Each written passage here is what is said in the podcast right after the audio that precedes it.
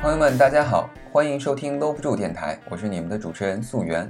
今天呢，我们继续来给大家推荐游戏，依旧是一款老游戏，名字叫《勇敢的心：伟大战争》（Violent Hearts: The Great War），也可以翻译成《勇敢的心：世界大战》。因为 The Great War 直接翻译过来呢是伟大战争，但其实在英语里面是特指第一次世界大战，所以我们在这里呢怎么翻译都是可以的。那么这个游戏呢，讲述了在第一次世界大战之中几个不同国家的小人物的经历。通过这几个人物的视角呢，让我们体会到了一个不一样的一战历史。这个游戏是由育碧蒙特利尔工作室开发的。当然，我在网上找到的资料显示，开发商都只写了育碧，就并没有写具体是旗下哪家工作室开发的。然后我，但是我印象中呢，前几年在听到一个访谈节目里面。蒙特利尔工作室曾经提到过《勇敢的心》和《光之子》的一些开发过程，呃，这么说来的话，我觉得《勇敢的心》应该也是出自蒙特利尔工作室的。那么育碧相信大家一定不陌生，开发的游戏呢有《雷曼》《分裂细胞》《武力全开》《看门狗》《刺客信条》等等等等。今天我们就不多展开聊了，因为育碧的梗实在太多了，故事也太多了。回头等我们再介绍育碧的游戏时候呢，我再给大家聊一聊，看看怎么来说这个东西。那么今天呢，还是主要给大家介绍一下，呃，勇敢的心和这个蒙特利尔工作室。然后说到蒙特利尔呢，就必须得夸一下加拿大人了。蒙特利尔这个地方呢，最开始是加拿大的一个经济首都，但是在一九七九年开始呢，就慢慢不行了。后来政府呢，为了拉拢企业、提高就业率，然后大力扶持这些新兴行业，出资建立了各种园区，而且对于来这边雇佣当地人的公司呢，还会给予一定的金额的一个补贴。一步一步的呢，就把蒙特利尔打造成了现在这个样子，拥有众多的游戏公司。除了我们刚才提到的育碧，还包括有 EA、GameLoft、华纳、动视等等。然后光育碧在蒙特利尔工作室就有超过一千七百人，可见政府的决策是多么明智，整整是带活了一个城市。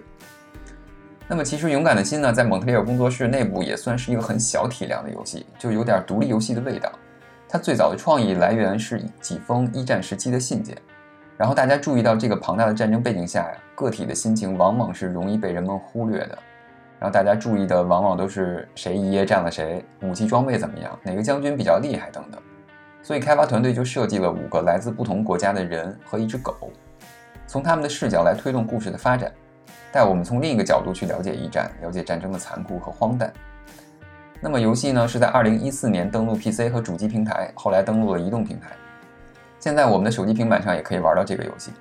游戏本身的玩法很简单，就是动作加解谜，而且难度特别低，玩起来就像是在看一部互动电影。游戏采用的是二 D 手绘风格，很多细碎的黑色线条给人一种仓促而又很破败的感觉。画面看起来很有特点，很符合战争背景的调子。采用的是育碧自家开发的 UbiArt 引擎，也就是制作《雷曼》和《光之子》那个引擎。重点呢在于游戏的剧情设计。我在这儿呢，为了让大家日后玩这个游戏有一个更好的体验，就不给大家剧透了。总之，有很多让你很感动的时刻。那么接下来这个游戏还有一个很独特的部分，就是它对真实历史的一个展现。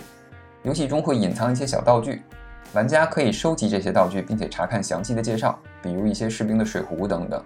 每段介绍都会配以真实的照片和注解，让你意识到你玩的不只是一个游戏，它其实是一段真实的人类历史。这些残酷悲剧是真实发生的。这些细节的设计不比游戏花费的精力要少。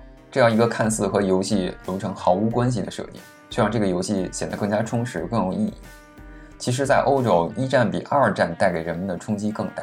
首先是因为一战的起因更加荒诞，几个王室贵族亲戚稀里糊涂就打起来了；还有就是因为一战的科技水平没有二战的高。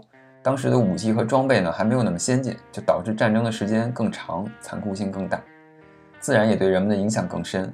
很多描绘一战的电影，比如今年的《一九一七》，还有我最喜欢的《战马》，都是从一些个人的角度来展现一战的残酷和人性的光辉。希望大家呢有时间也可以去欣赏一下这些作品，相信你会对一战有一个不一样的了解。那么今天的节目就到这里。如果你也对游戏感兴趣，欢迎订阅我的频道，我会在每周五更新，给大家推荐或者和大家一起来聊一聊游戏。那么朋友们，咱们下期节目再见，拜拜。